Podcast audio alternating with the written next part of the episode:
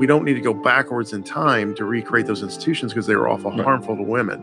We have to go beyond surface level conversations. I think we have to create these moments where we can have true friendships that go beyond the surface level. That's how we get out of this.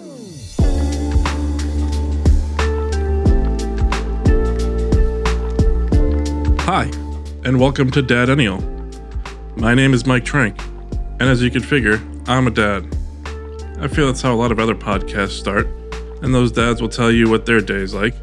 They'll probably talk about what it's like being a dad today, too. But along with being a dad by day, I'm also a mental health counselor by night in my own private practice. As a clinician in private practice, and one of those dads sitting in pickup and drop off lines for school, I wanted to share what I see in this ever changing world. So, together, let's create the best version of being a millennial dad.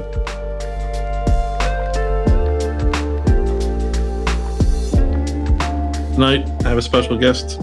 His name is Shannon Carpenter.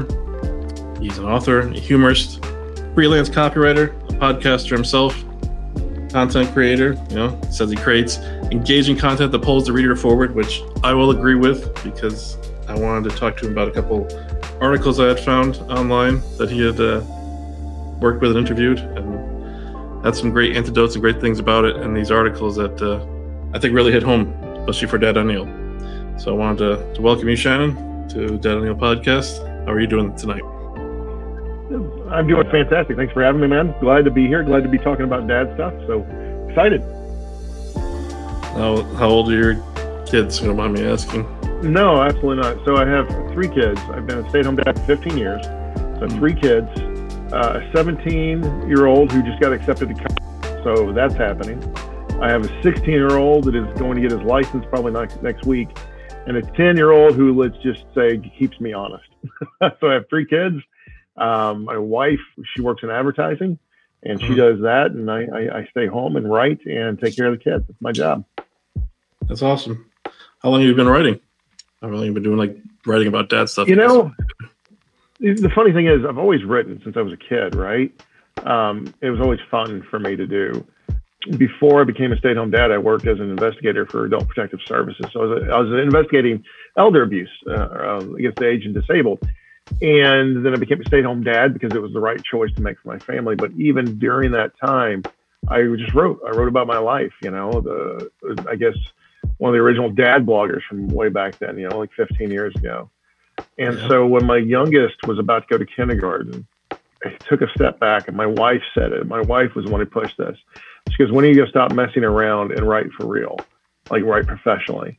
Um, she swore more when she said that, but she had that belief in my writing, right? And it was a good chance to take a, take a swing at the fences, right? To take a swing at your dream. Always wanted to be a writer, always wanted to be a novelist, always wanted to do those things. So that's what I did. And that was about six years ago.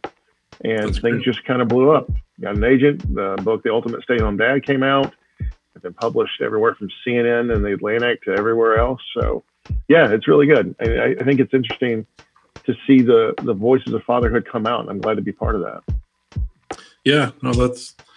I am uh, envious in a way because that is kind of where I think of the podcasting and what I do for my own side writing of blogging things like that to to be where you are. So that's that's awesome to hear, and that's that's great of the support from your spouse. Yeah. that was so supportive to kind of probably give you the nudge that you maybe needed to kind of all right. She's Yep. she's on board, we're, we're we're going for it. That's awesome. And not only was she on board, she was pushing it. You know, Yeah. she was like, "You need you need to do this for you." Um, And you know, when you have that kind of support, I think as a father, it's just it, it's it's hard to describe how important that is.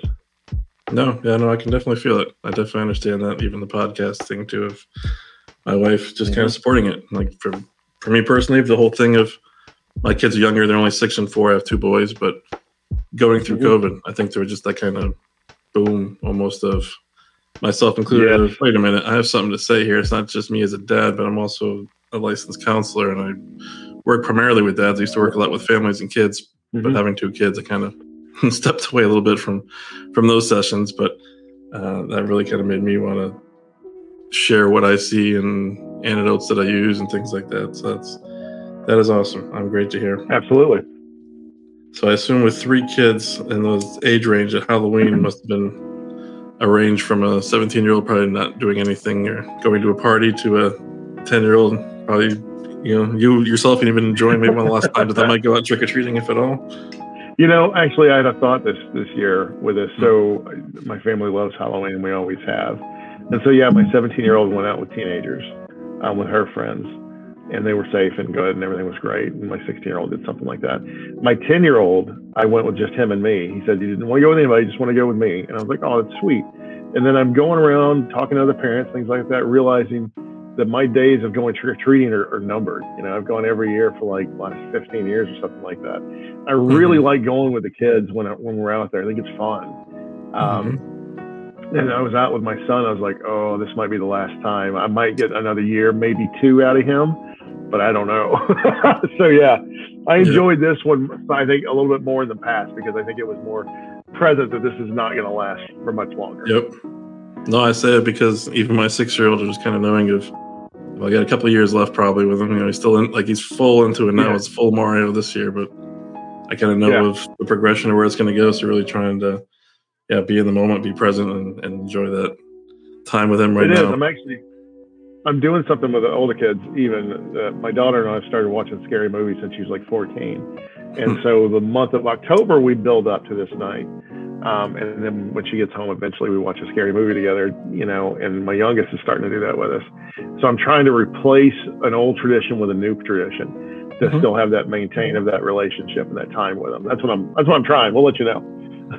no, that's, that is a, a great way of looking at it. It's a great thing to do. Uh, yeah. I always kind of see it as in, in kind of the psychology professional sense here of, as you kind of grow from the parenting role, you know, slowly kind of easing into like that friendship role as you get older. Like you still always be the parent, but it's not as parenting as the 10 year old, right? As you get older. And so you kind of yeah, start building totally those different. things that's like as you remember as an older adult, now, not just not a kid, now yeah. it's 17 year old of, oh, we, you know, and that's something you can carry on through, you know, 20s, 30s, and beyond.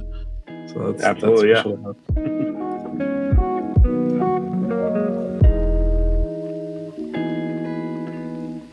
So Shannon, I just did my let it out now, and uh, I think you know it's kind of curious if you had any uh, let it out nows or anything Halloween related, or it could be anything related. If you had anything uh, you wanted to bring up this evening before we get into the articles.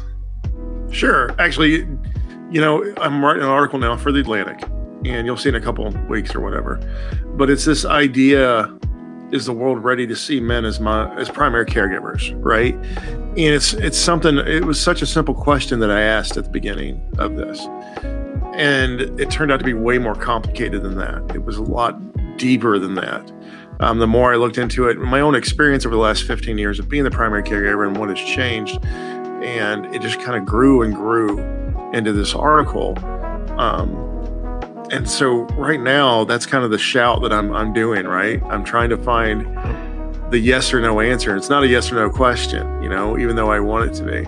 Um, it's complex, and that complexity makes me angry at times and makes me happy at times. Um, but it's a difficult question to answer. So yeah, that's that's my shout today. That's why I've been shouting literally for three weeks, trying to figure this question out. so I'm curious now, as the uh dad side and the therapist side there because I have I have my thoughts on that personally and professionally. But I'm curious mm-hmm. of like what what are you finding out?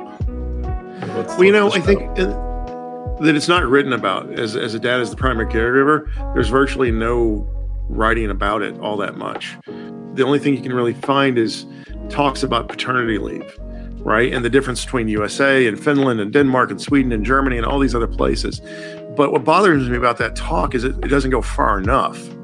You know, we're fathers long after paternity leave, whether it's 10 days or a year, which is what they get in like Denmark, right? Mm-hmm. Um, so the question is with men as primary caregivers, you know, you start at the talk of paternity leave, but that's not where you end. But no. any writing or any discussion after that is pretty non existent.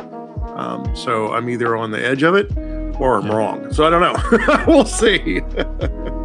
I would say, for what it's worth, which isn't uh, isn't worth much, I guess, right now. But uh, sitting in my office alone at eight o'clock. But I think that this is something I actually I've talked about in a few of my podcast episodes, and actually, it's yeah. kind of one of the things that sparked my wanting to create this DADennial thing that hopefully right will create its own book and lectures Yes. as I did at Home Dad Con and things like that of like you know that there isn't anything really on that that like we're creating a new template that it is We really are. yeah and it's it's so multifaceted in that it isn't just the word or the term of like you know you're the main caregiver you're you're not just like dad you're dad that does mom stuff and does everyone's stuff and Does everything, and yeah. it's and when it first was hitting me was when i had my first kid of past that paternity time of like all right now it's six months seven months eight months in and i'm going to a coffee shop and i still get oh that's so nice you took a day off and get to spend time with your kid Yeah. and like no it's just this is just tuesday what are you talking about we're going to the library next This is we what I do. get- yeah we got a full schedule here it's just is 10 minutes for coffee then we're off to the uh, I know. read read time, and then you know we got we got uh, applesauce at twelve o'clock. We got cleanup at one. We got full day Yep. ahead, and I think from even some of the episodes um, that we've talked about, um, just if someone uses this just pops in my mind trying to remember the context of it of you know, how it all kind of draws in, but like Tupperware parties and how that's multi generational. Yeah. We go back to our grandmothers going to Tupperware parties, how they had that support, how that was like just a mm-hmm. thing of like you're a mom, and that's you know they knew then of like that loneliness Yeah. epidemic was a thing, and that's you know one of the things that made Tupperware parties and like oh we're gonna go to Suzanne's house, and, Yeah. You know sell Tupperware, but you know have a few drinks and hang out and just catch up and just you know take a deep breath. I think that's where it becomes more multifaceted of like there is no male Tupperware party, and I think and I was think maybe it goes to one of the articles we can start getting into, but the loneliness epidemic of I know I struggle with the fact of all right, I have friends, but you know, none of them are stay-at-home dads. So me trying to share my experience is like you can go talk to my wife. She does that. I don't. I'm out doing sales, so it gets harder and harder as the years go on. Of like you know, I, it took me a while to even get to the point where you know that thing at a party wherever you go and you meet someone new it's like, oh, what do you do? And for me to say Mhm. stay-at-home dad was just that tripped me up every time. I had to kind of do my own Yeah. cognitive behavioral therapy of like, wait a minute, what am I? That's what I do full time, and like somehow I had like Yeah. make it sound neat for me, where I'm like okay with it, where I'm like, well, I'm a dad by day and a therapist by night.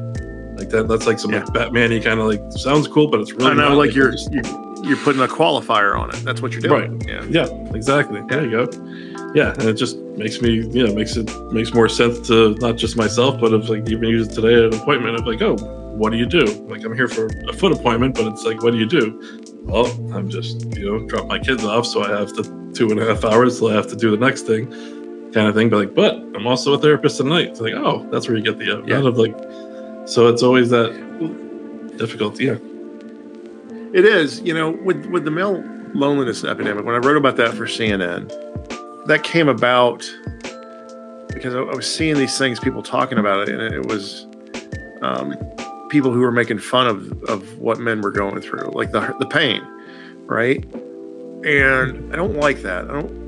I- think that's punching down to me. I don't think we need to take pleasure and pride in someone else's hurt. Um, that's not what I want to teach my kids, and that's not who I want to be in life and so that's where that actually came from because as you know i wrote the book the ultimate stay-at-home dad to give guys a community to give guys a, a, a, a roadmap on how to make friends how to how to succeed as a stay-at-home dad or as a primary caregiver without some of the difficulties that i had to go through 15 years ago because when you're talking about putting a qualifier on what we do for a living I, I've, I've done that i think every stay-at-home dad has come through that difficulty of owning what we do right? Truly owning it. And that's some of the first advice I give to any stay at home dad is don't make excuses, just own it, right? Mhm. But it's hard to say um, and harder to do. And when you have people around you, when you have a community around you that supports you, it becomes way easier. And so when I was writing about the male loneliness epidemic, it kind of stemmed for some from some of that. It's not just stay-at-home dads who are lonely; it is all men. Like we are having a problem right now of finding these real uh, connections with each other, things that maybe we've had in the past that we don't have anymore. And so that's kind of where that article came from. You know, that's why I wrote that what I Yeah. did. Yeah. And I think just kind of touch on the article here, where you know even even says of like that you know may view deep relationships as not masculine, thus further isolating yourselves. Yeah. Only forty-eight percent of men reported feeling satisfied with friendships, which I see. Yeah. I see an epidemic of that uh, professionally, Mm-hmm. and just of, and I think that's this is where it gets really multifaceted and kind of doesn't Yeah. get, in- get doesn't get you in trouble, but just gets of like that, like huh, like you never really think about it. And this is just my perspective of that we we normalized kind of go back to that Tupperware party thing. We normalized that for women, but for guys, it's like, and Mm. and the therapist side is just the, of like, so we have kids, so like if I get to go away, right? Of like, well, guys don't go away. You're dead, never went. You know, like Yeah. dads never went away. Like you know, like no, have a week, like have a guys weekend, but then it's like that thing of, well, you're just gonna go get drunk, or you're just gonna go. It's like no, no, I don't want to do that. I just want to take a break. You know, like yep, I have those friends. Take a break. You want to be with friends.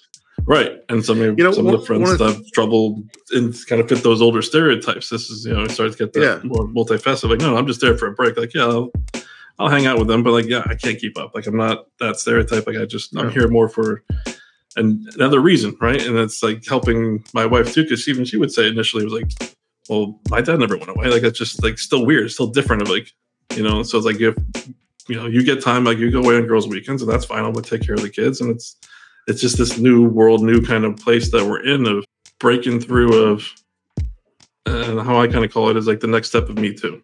Right, we've kind of gone through like have Yeah. this platform now. Like here's here's what's bad, and we've gotten rid of these people that are, you know, this is what the old kind of guard looked like, and as we kind of step forward of like here's what the new guard looks like. It's that acceptance, understanding of like. Yeah, this is what we want. You know, not just saying it like what we want men to be, Mhm. to how we want you know the next generation of kids to men to be, it's now kind of going along with that too. Like they're just kind of like being a part of it, right? Because I feel like there there is that isolation then of guys Mhm. trying to figure it out on their own.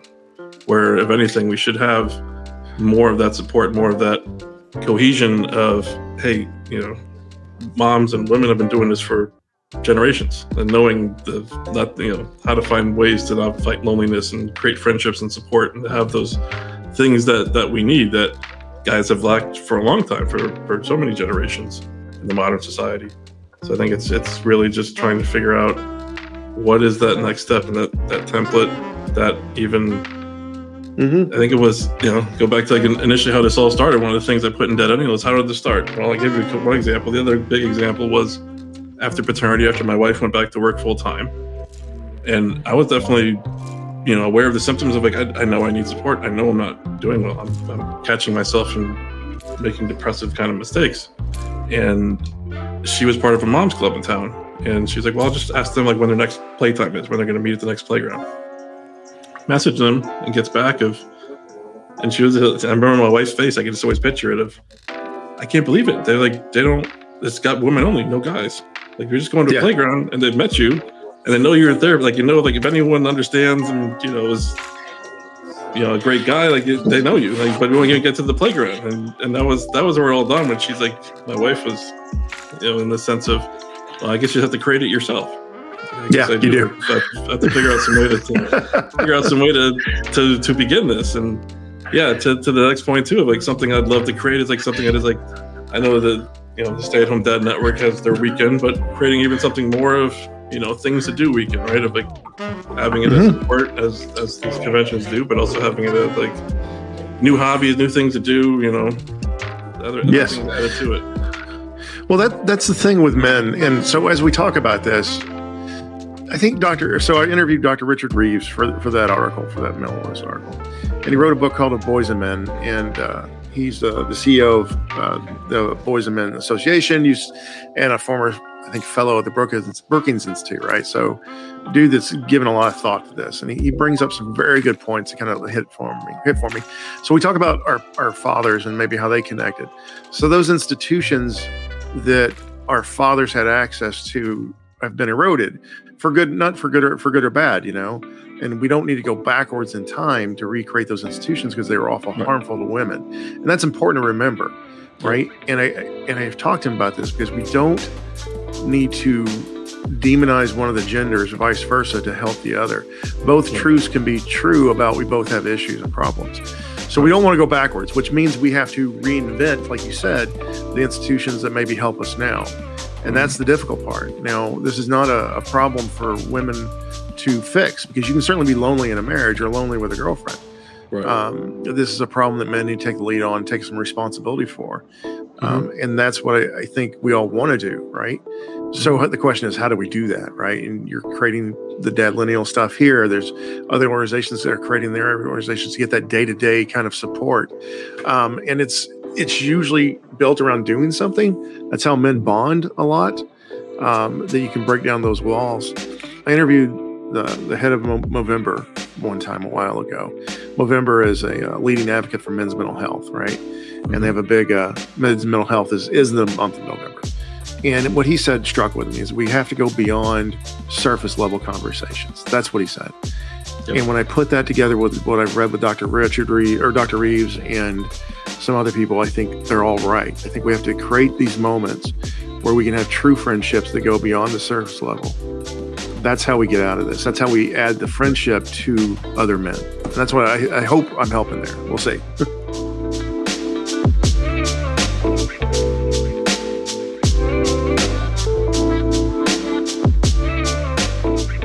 I see that that's that's the nail on the head, and I see it as you know to to create that. I guess the hardest obstacle for that to happen in the psychology world is the learned behavior piece. Kind of what you're touching on Yeah. there of like this is how we've done. it, This is what we know. And speaking for Yep. myself personally, of right, it took me till probably my late twenties, thirties of fully Mhm. understanding of like breaking down that of like what's different. Like how do I be a partner? How do I be, you know, the best husband I can be? How do I be the best dad? That's kind of going through Mhm. these next phases of life. And as we see the the world around us changing so rapidly, and Yeah. the, the norms kind of becoming more progressive, becoming more of all right, this is you know what society is now, right? Not going backwards, of continuing to go forward. Of more women in the workforce, or more women have high paying jobs. It's healthcare is a big issue too. So if you, you know, Yes.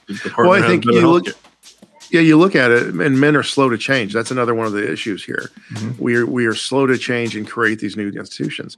And Right. even you're talking about healthcare, we talked about um, uh, Dr. Reeves suggests uh, he has a program called HEAL. That's what he's advocating for. Men are in health, education, literacy, all those things. Those places where men could be caregivers um, and actually help the world and help ourselves, right? And that is another way that we can redefine who we are as men. Because I think the biggest mistake we make is how we define masculinity. We allow other people to define that for us. And that's a huge mistake, I think, because no one gets to comment nor tell me what my masculinity means to me. It's very personal. I decide what it be, means to be a man. And for me, that means staying home with my kids and, you know, going to see the world's biggest ball of twine. I know what I'm doing over here, you know, so I'm having a good time. Yeah. But I think allowing other people to define who we are is a mistake. And I think men need to get out of that because that is what we do.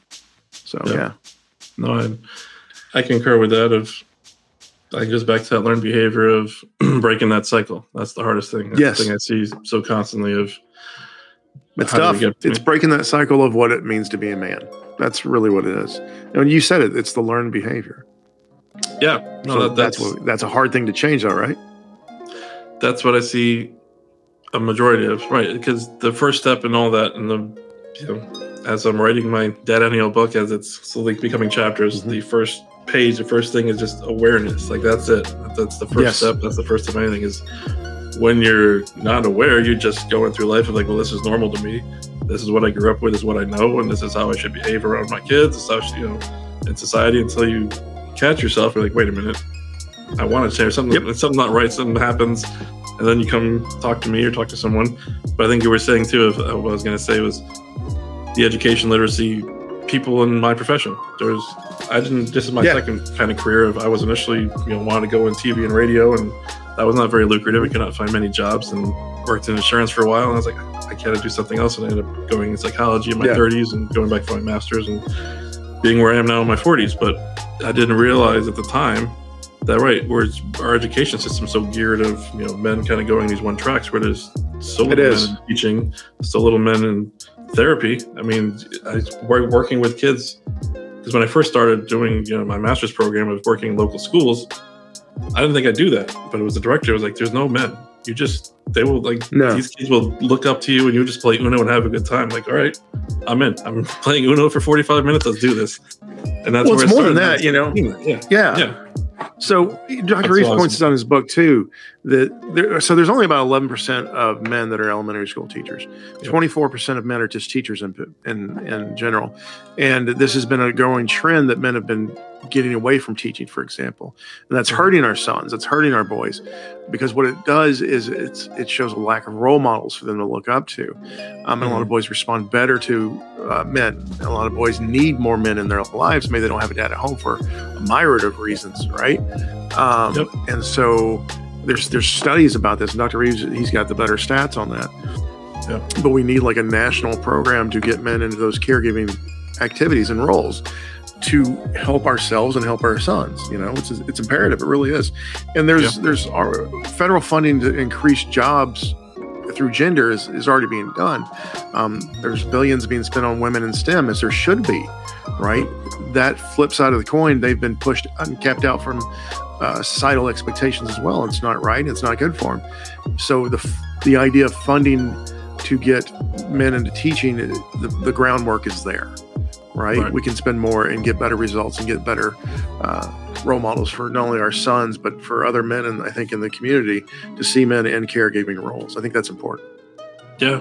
I was just gonna kind of and of saying of by working with those kids of I was able to you were you were right of so many young young men young boys would when they would saw me as their therapist were just so excited I could see their Yeah. eyes light up like oh I finally get to talk to a guy and and it would just Yes. sometimes just be it's obviously more but you sometimes just be asking questions or just asking about guys the teenage stuff that they're maybe embarrassed to talk to their mom about that they just want to talk to a guy about and or a female therapist. Right. Absolutely, there The is a definitive, proven benefit to having like male therapists. Yep. Um, so yeah, you're right. Yeah, no, I, I, I will always look back fondly on those many years of uh, working because it, it, it helped kind of speed up breaking that cycle, right? Like I could teach them, Yes. and, and they were more aware and they were more wanting to change at 14 and 15. So they're already going in at 18, 20, you know, way Yeah. ahead of like where I was, and that that, Yeah. that was that was made me feel great. Now, and, and to the other spectrum of working with men our age and older, of they're coming to that awareness stage and they're kind Yes. of trying to unravel all the learned behavior for 30 40 50 years plus and seeing that of and seeing it seeing your eyes light up in a different sense of oh i get to talk to a male like all right here's some things that and i've had this conversation on one of my podcasts with in, in, a, in a cultural episode of a friend of mine that was like i wanted you know a, a spanish therapist i wanted someone that kind of spoke kind of knew my world kind of knew what i was about and being a male was even an extra plus you know it's like a, a double plus for him like, It does. Yeah. So just hearing Yeah. it too, like yeah, it is it is something. I guess I guess I can see that and relate to that. And yeah, that is something that hopefully you know education, hopefully therapy. I mean, I know just the the brief summary of. I was always intrigued of like what what happened to male therapists. You think of Freud, you think of the guy with the beard, not not me with the scruffy beard, but like an actually like you, you know your beard, Yeah. a nicer beard, Yeah. and uh, you think of that guy on the couch, the Freudian kind of thing, and like what what happened to, to, to the guys, and there was there was which from the, the specific article, but there was many article things written of it kind of Oh, yeah. changed in the seventies and eighties when it went to the HMOs and the what you could make. And I uh, interviewed a couple Yep. of older therapists in my internship that they were making great, and they had to get rid of their you know taking insurance because they weren't getting paid half of what they were getting just a couple of years before. That they had to go Yes. without taking any insurance, and like that's that's bonkers, and that's that's a That situation that even that I'm in of I, I couldn't you know taking insurance was just getting to be too hectic, getting to be too much, and getting to be they do so much of pushing the therapist in general just to uh, you know get you done with in the least number of sessions as possible. So it's Yeah. And then move on. Yeah. Agreed. Right. yep. Yep. So that's that is. I, I would love to have more more males in education and therapy and, and in these you know arts and, and creative societies and, and parts of the parts of the world. And I I always encourage it. I always like it when I talk to people like you and the people that are the creators, kind of like that different you know, artistic mindset that.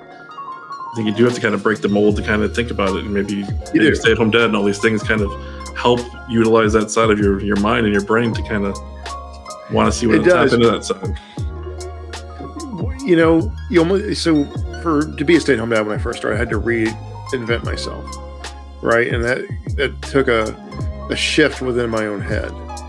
But once I did it, I got really good at doing it, right? I took ownership of my life. I took ownership of, of my role with my kids.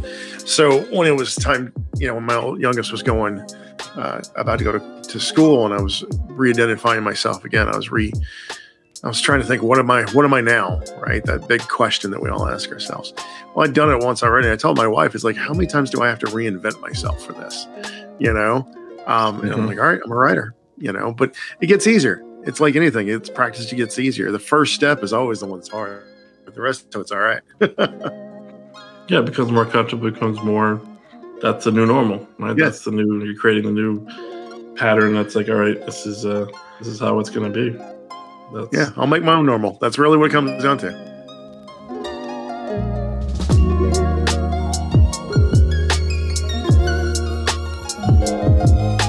I think something we talked about earlier that just kind of dawned in my head of you know being present, right? It's a big piece of being a stay-at-home dad, Yes. being aware.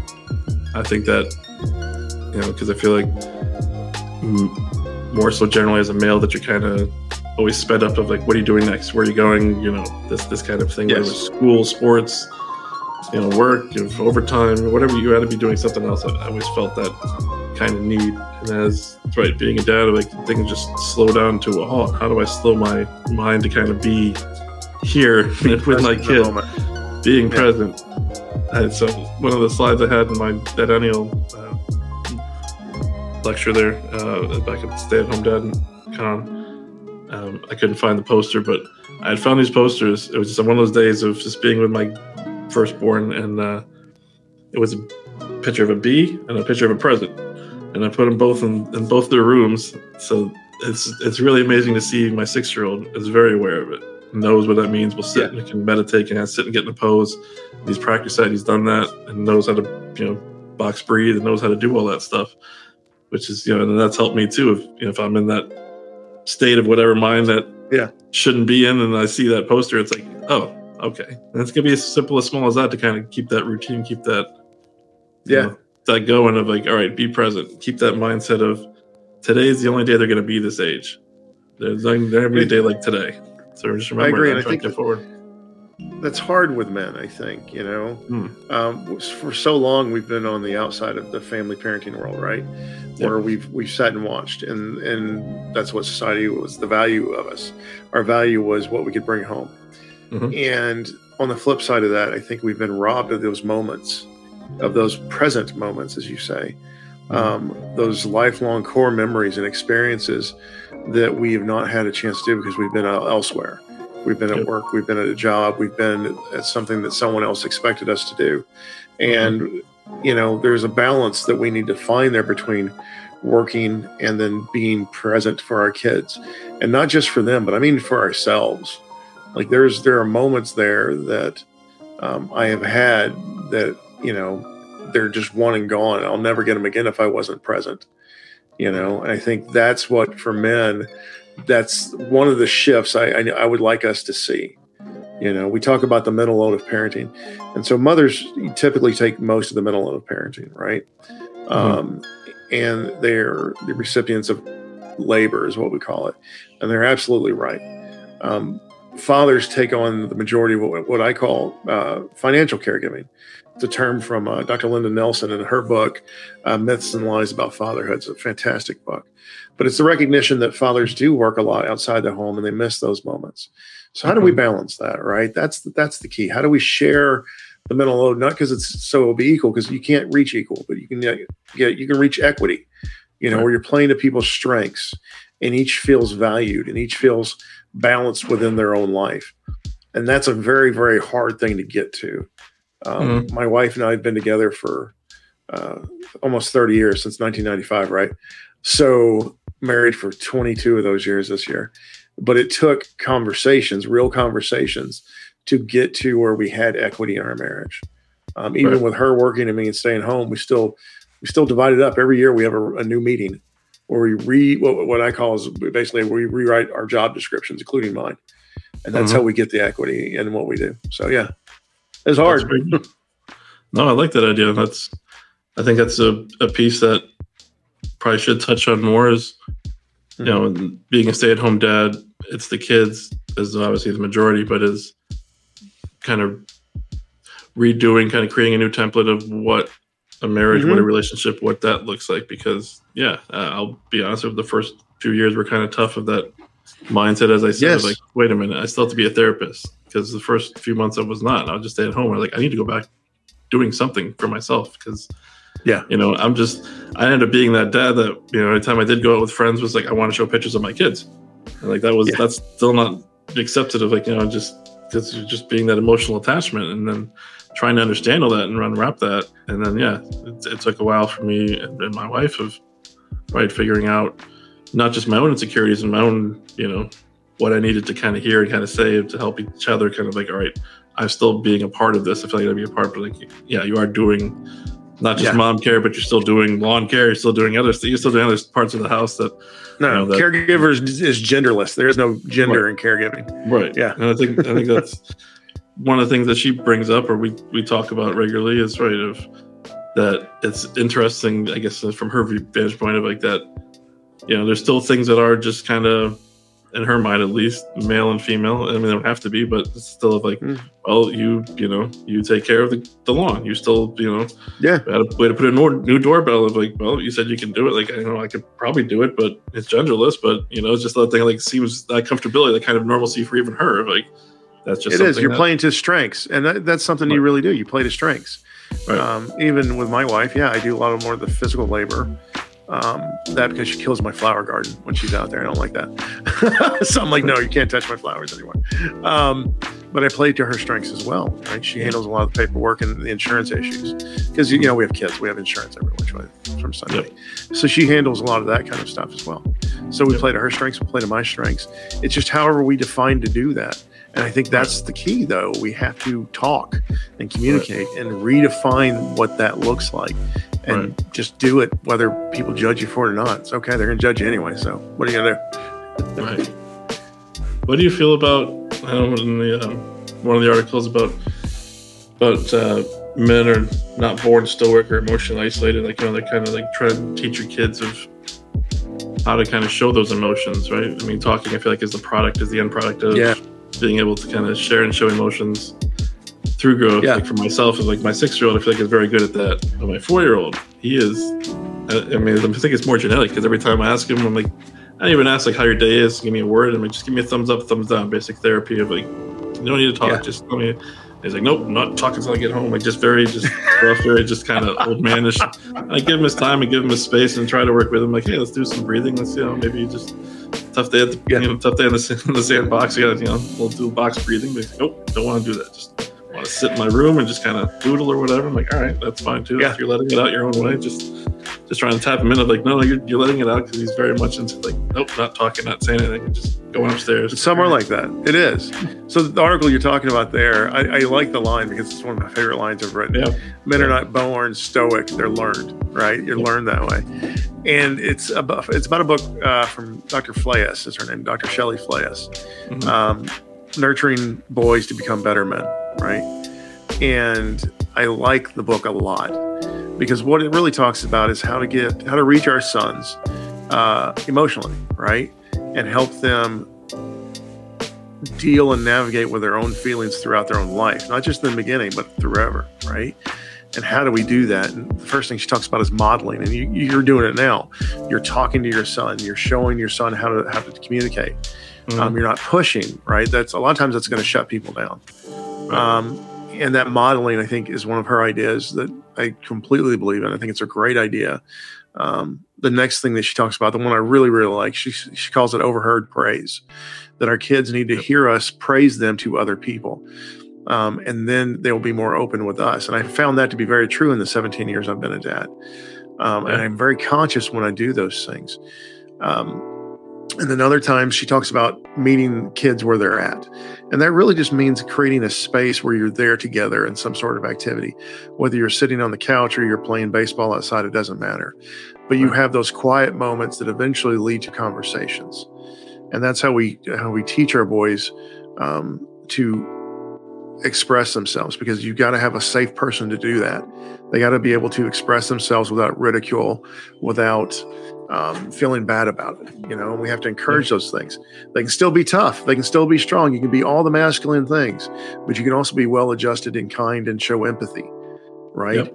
Um, and those things are not seen as masculine. There's been studies about that where empathy is not seen as masculine. Right. And that's disturbing, but that's the truth of what American society, society has taught us. Mhm. So yeah, you're doing it right. Just the the whole openness and giving them space to actually talk. Yeah. No, it's it's a challenge at times for sure, but it's it's great of Mm-hmm. by trying to teach them emotions and that it, it is okay that right it gives that template that learned behavior and something that i Yeah. that i hear a lot from dads in general is you know that that in between of like well i can't do anything my dad did because i have to throw that out because i can't say touch do anything that he did and i don't you know like i don't know how to discipline and that's why i have to kind of use that reframing and that kind of behavioral aspect of it of well you're not disciplining right and then they kind of No. go like well i don't want to be their friend either and like that's where the Yeah. tricky part becomes of well yeah I, I think the psychology like how i hear it in the, in the sense is like you are you revert to like what you know right like so like being a dad is like this like scary kind of figure almost of like i can't you know Yes. it gets home at five o'clock oh crap Yeah. to like well i don't want to be that so what's the other thing i know i know how to be a friend i know how to like make a friend and know how to nurture a friendship Mhm. and that's where we kind of i feel like some dads fall down that rabbit hole of you know no you're you're you need to find that new way you need to find that kind of in between of Exactly. There is an in between. right and the kind of reframing that of like it's not discipline it's just this is parenting right you're trying to be a parent So you're always going to know be a my dad's group. uh, We call it correcting behavior. Right. That's really what it is. Is correcting Yeah. behavior and setting boundaries and expectations.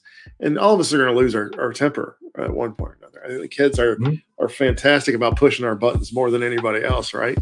Um, Mhm. I like to start with positive reinforcement until I have to go negative reinforcement because I think as a, as a parent you do have to eventually set hard boundaries with hard consequences. It doesn't mean you have to be a jerk about it, right? Right. Um, you don't have to yell at anybody, but you certainly have to have consequences if they ran into the street and you told them no.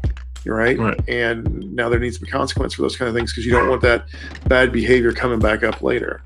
Now, Right. as they get older, yes, you do that, but I have found that positive reinforcement works better on my teenagers more than anything, right? Um, with my teenagers, they're discovering the world, they're discovering what's going on, and it's very easy for them to shut down and shut you out.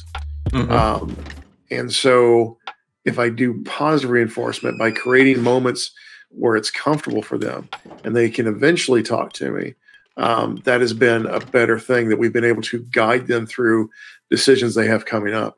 Now, it doesn't mean they get off scot free. Like you still get in trouble if you don't do your chores, right? But I do that different. I find them now. I don't yell at them. I say, "All right, you didn't do your chore. You owe ten bucks." And I make them pay. You know, that's a Mm-hmm. Right. thing. That's what we do. Yeah. um, but now it makes it more personal to them. Yeah. So yeah, it's being a father's never boring. Every time you think you got it, you have to change up. but I find it fascinating, and you're a great example of how I see it. Of it's the years of being a parent and kind of instilling those values and emotions and constructs of communication to where when you get to those later teenage years of it's still always be a parent you're still doing but now you're like Yes. positive reinforcement is better now you're starting to create some more avenues of friendship where you have those kind of like we watch a movie on halloween and things that are going to kind of go forward so it's it's yes. that shift, but it's taken those first 16 and a half into 17 years to get here. It took you to get there. I know.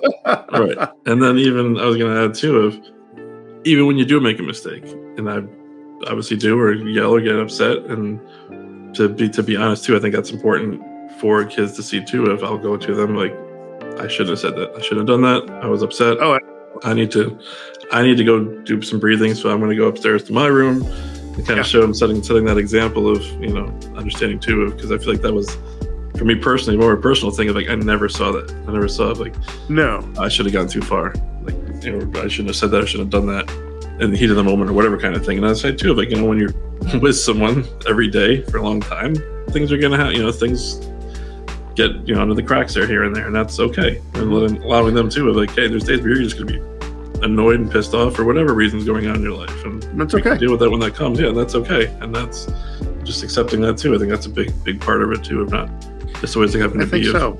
moving on. No, and you see that that's the power of that modeling you're showing right there. The the power of saying I'm sorry. That's a really big deal because the kids need to see it when we when we mess up, and they need to see our failures and mistakes and how we deal with them, because that is how they're going to deal with them in the future. So if they see us take ownership of our failures and our mistakes, the hope is they'll do the same when they're older. Now, once you take ownership of those failures and mistakes, you can put corrective action in place to fix it, and that's what we really want to get to, right? Um, so when you say I'm sorry to your kids, this is what I should have done. You're showing not only the vulnerability of it, but you're actually showing how to fix it, and that's the more important part. Yeah. Yeah. No, I think I think we've touched on a lot of great topics, a lot of great insight, and a lot of great writing. And I look forward to to the Atlantic article in a few weeks. And I definitely, hopefully, we can uh, continue this conversation as DADennial podcast kind of goes into year two next year, and keep touch of different articles and different things. Of I'm sure we'll probably be crossing paths as as the future kind of Oh, entails here in, in the in the world of dadness.